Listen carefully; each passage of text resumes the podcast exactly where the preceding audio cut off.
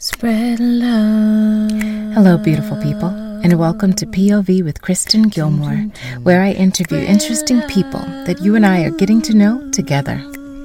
This podcast was created to enlighten, enrich, and inform. Our hope is to spread God's love and extend grace to others. Hello, beautiful people, and thank you for joining me for another episode of POV with Kristen Gilmore. Today's point of view is my own.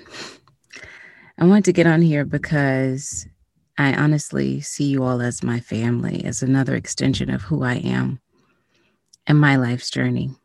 I want to talk about a topic that um, has always been a part of my life. I'd say ever since, not always, so like ever since I was in middle school. You know how when you're in middle school, I'd say it's one of those times where you really get to know who you are. Um, and how the world sees you, how you feel about yourself. You notice differences. At least, I don't know if I can't speak for other people, but I can say that that was my experience. In middle school, I was a cute little round butterball with these red Coke bottle framed glasses, working on getting comfortable in contacts. Um, I'm a PK, so you know my clothes were not always popping. Um, uh, and I was a mother. You know, my mother was an educator from the area. I come from small town USA. So a lot of people knew me, and I had a pretty decent amount of friends. But I didn't have the confidence to boot, not the confidence that came from my physical appearance. It's been something I've always struggled with body image, my body image. I always try and remind myself constantly of Iyanla Vanzant's words, you know, comparison is an act of violence against oneself. And I have to remind myself of that when I look in magazines, when I see images of body types that I like or desire to be, um, when I see perky breast or a tight butt, a flat belly, and cellulite free legs. yeah. And um, in middle school, I liked the boys, but they didn't like me. I would literally chase them. And you know how, like, if you chase somebody, you hit them, they're supposed to, like, run after you, chase you back. Didn't happen story of my life in middle school. Then um, I realized in that transition of eighth grade to ninth grade, high school, it was time for a change. I went on this radical diet, you all, of ramen noodles and baked potatoes. Why? Uh, who knows? Okay, but that was my education on nutrition. Basically, I just knew that if I ate less and worked out more, I'd lose weight. And if I really worked hard on getting these contacts in on a regular basis, I could drop the Coke bottle glasses. I did both of those things. I also looked at my family. Um, on both sides of my family were a lot of health issues high blood pressure, stroke, cancer, diabetes. Um, and I just, and weight, weight, weight, weight, um, obesity. So I just decided I was going to do everything I could to keep that from being me as best I could with the knowledge of, again, an eighth grader transitioning into a high school student. And for the most part, I did that. I probably dropped 40 pounds from middle school to high school. There was a period of time that I did, I couldn't buy a titty. Okay. Let's be honest about it here. I literally was stuffing my bra with socks. And then, you know, puberty set in, cute boys set in, and I became well endowed in the bosom area. Still here to this day. Um, but I was one of those girls. I mean, I'm being full disclosure. I'm giving you full disclosure, whose breast never came in perky. Okay, my breast came out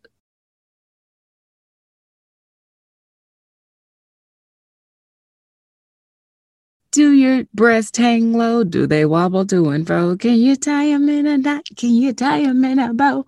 From day one, I could. I had no idea that that's how it was going to go down for me. I thought I was going to have at least a year or two of backless dresses, you know, perky titties, only, you know, nipple covers. Never. but hey, I dropped the weight in other places. I had a flat stomach. Um, cute little shape, you all. So proud of it. I wish I would have appreciated it more in the moment. And then the journey came, right? The journey of high school. High school was grand for me, you all. I had no body image issues besides the the non-perky breast. Uh, even that, I, you know, with the right bra, you can make miracles happen. wasn't until college um, I started to really realize that my body was starting to get big again. But you couldn't have told me anything, okay? Because I don't know. My milkshake did bring all the boys to the yard for years. So I thought, you know, I was I was breathing in that positive energy I was getting. Like, oh my gosh, you're beautiful. Your skin is gorgeous. You know, your hair is pretty. And you could tell me that and I would believe you. I would believe it. You know, that was all high school to like my first maybe four or five years of college. No, four years. Yeah. I say four or five, you all, because I I graduated. I took the long route, like six years for bachelor's. Don't judge. Um, legit. So around about year four, I had this encounter with somebody I love. And um, I was poked in my stomach and told, What's that? And it could have been just that moment of, Hey, how can I let this person know that I love that she's gained weight? In a playful way. But you know, it always depends on where your mind frame is. And for me, it resonated differently. It made me insecure, made me self conscious, made me very aware. Suddenly, I couldn't wear white pants because I could see the cellulite, you know, popping out of them. Suddenly, I cared about what number uh, my clothes were because I didn't want to be a double digit, have to purchase a double digit anymore. I wanted to be far away from double digits, so I had a little space uh, to gain weight without feeling like I was obese. And, you know, I will say for a girl who knows how to take something that she doesn't like and turn it into gold, I did that. But I did it physically and I still had the scars mentally, still working on those scars to this day.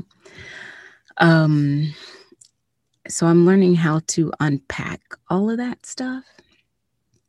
So to this day, you all, I look back now and I say, man, Kristen, did you appreciate that body while you had it? Because, friends, I mean, you know, I went from, I think the largest I was was like a 16, um, about 205 pounds and you couldn't have told me anything. I'm telling you, I thought I was the baddest chick at that time until that incident happened. And then suddenly I became very aware of my size. And I got down to um, a six, a four, six, actually. I have, I have some dresses that are fours. And like about 157 pounds was the smallest I've ever been um, though I don't look like that. I don't look like I weigh that much. I'm, I'm, I used to have such a muscular build, but you all, it came from unhealthy choices. Like, you know, when I work out, I had to burn a certain amount of calories. I would log my food intake down to, you know, the walnut, everything. Um, I couldn't enjoy food because I was too busy counting the calories or counting how many times I chew my food. Um, working on not being, you know, overly satisfied. So much so to where I ended up with an eating disorder trying to control everything. Bulimia. For years, I would go out to restaurants, eat, and sneak away, and I'd throw up my food. This is me. This was me for years. I even still have to be cautious of how much I eat to this day because there are triggers. You know, there are triggers that still exist. Um, and also, when I, I realize that when I go through challenging times in my life, that's a place that I revisit because I feel like if I can't control what's going on around me, I can control my body. So, this is the journey I'm on when it comes to body image, when it comes to self love. I am in therapy, it's helping a great deal. I am working on looking in the mirror less throughout a day and tearing myself apart, you know, searching for those things that I wish I could change versus those things or those parts of me that I can love. It's a daily, a daily job for me. Um, I am working on seeing myself in the mirror, not as that girl who's a size 16, but as that girl who's a size six eight that I am to date right now. You all, the journey of self love is real and we can do it. I know I can do it. I have to remind myself to be kind to me, to love myself as I am, and allow allow the process to be what it is. So I'm saying all this because I truly believe in telling on, our, on yourself. We tell on ourselves, we can help other people. People know that they aren't, you know, on a path by themselves.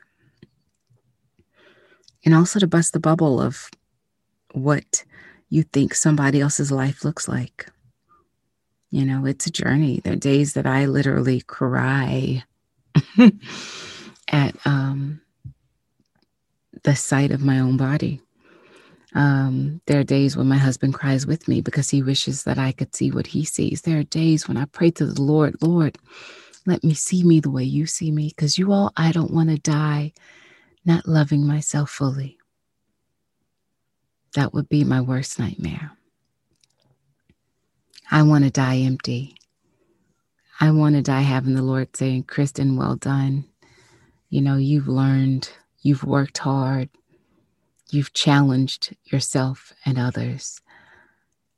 And that's what I will do. So, for anyone else who's having challenges about body image, you know, put on those shorts, dance in the mirror, cry through it, say, I love you to yourself when you look at an image of yourself. Learn how to be your own number one fan and not enemy.